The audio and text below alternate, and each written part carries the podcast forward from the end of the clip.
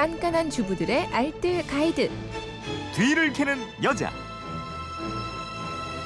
네, 똑소리 나는 살림의 노하우가 있습니다. 뒤를 캐는 여자 오늘도 곽지연 리포터와 함께합니다. 휴대폰 뒷번호 0411 0364 5357 7776 뭐 많은 분들이 양파에 대한 문의를 하셨는데 감자싹은 먹지 않겠지만 양파싹도 먹으면 안 되나요? 뭐 이런 질문이에요. 오늘 싹이 난 양파 먹어도 되는지 알려주셔야 돼요. 네.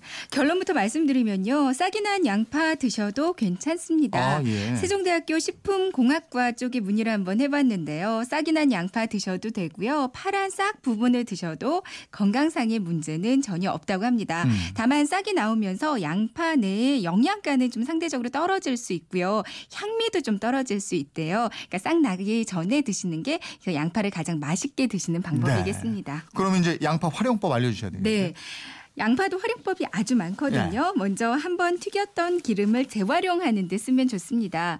튀김 요리하고 나면 기름 그냥 버리기 좀 아까워요. 이때 양파 몇 쪽을 넣어서 같이 튀기면 기름이 맑아지고요. 냄새도 싹 사라집니다. 음. 양파의 케르세틴이라는 성분이 기름을 맑게 해주고 지방의 산패를 막아준다고 하거든요. 이렇게 양파를 한번 튀겨주고 식혀서 병에 담아두면 다시 사용하실 수가 네. 있습니다. 이거 단맛 낼 때도 설탕 대신 넣기도 하고 그러잖아요. 양파는 단맛이 많이 나서 요. 요리에 집 내서 넣으면 정말 설탕의 양을 많이 줄일 수가 있는데요. 네. 쌈장 만들 때도 양파즙 넣으면 감칠맛이 나서 맛있고요.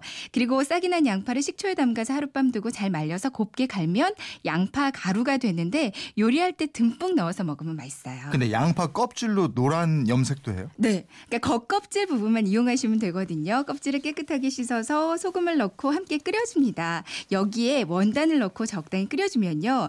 그리고 물이 빠 지지 않는 때까지 좀 깨끗한 물로 계속 헹궈주면 예쁜 양파 염색이 완성이 되고요. 네. 또 양파 껍질은 깨끗이 씻고 말려서 양파 껍질 차로 드시면 다이어트에도 좋다고 해요. 어. 네, 또 야- 많죠. 양파가 냄새를 잡아주는 역할을 한다고 그러던데. 그러니까 민간요법으로도 양파가 많이 활용되고 있거든요. 예. 그러니까 새 아파트나 리모델링 한 집에 들어가면 눈이 따끔거리고 목이 아플 정도로 좀 음. 냄새가 심하잖아요. 양파가 이런 유해 물질을 중화시키고 공기 정화 기능을 해준다고 합니다. 네. 집안 구석구석에 양파를 썰어두면 냄새 가 많이 빠져서 좋은데요. 숯과 함께 두면 더 효과적이고요. 그리고 양파가 뛰어난 살균력이 있기 때문에 음. 생양파를 3분에서 8분 정도 씹으면 입안에 세균이 완전히 멸균이 돼서 네. 충치 예방에도 좋다고 합니다. 예. 그리고 이거는 또 제가 쓰고 있는 민간 요법이거든요. 네. 저희 친정 엄마가 양파를 잠자는 방에 두니까 감기 잘 안 걸린다고 해서요. 음. 저도 지금 한 넉 달넉 달째 그렇게 하고 있어요. 네네. 그러니까 애들 자는 방에 껍질을 안 깐 상태로 접시에 담아서 침대 옆에도 뒀고 집안 곳곳에 뒀는데요. 근데 아직까지 그 이후로는 애들도 저희 부부도 감기에 한 번도 안 걸렸습니다. 와 그래요? 근데 나쁠 건 없으니까 한번 해보시는 게 좋을 것어 같아요. 그래야 되겠네요. 네. 양파 활용법도 참 여러 가지로 많군요. 네, 맞습니다.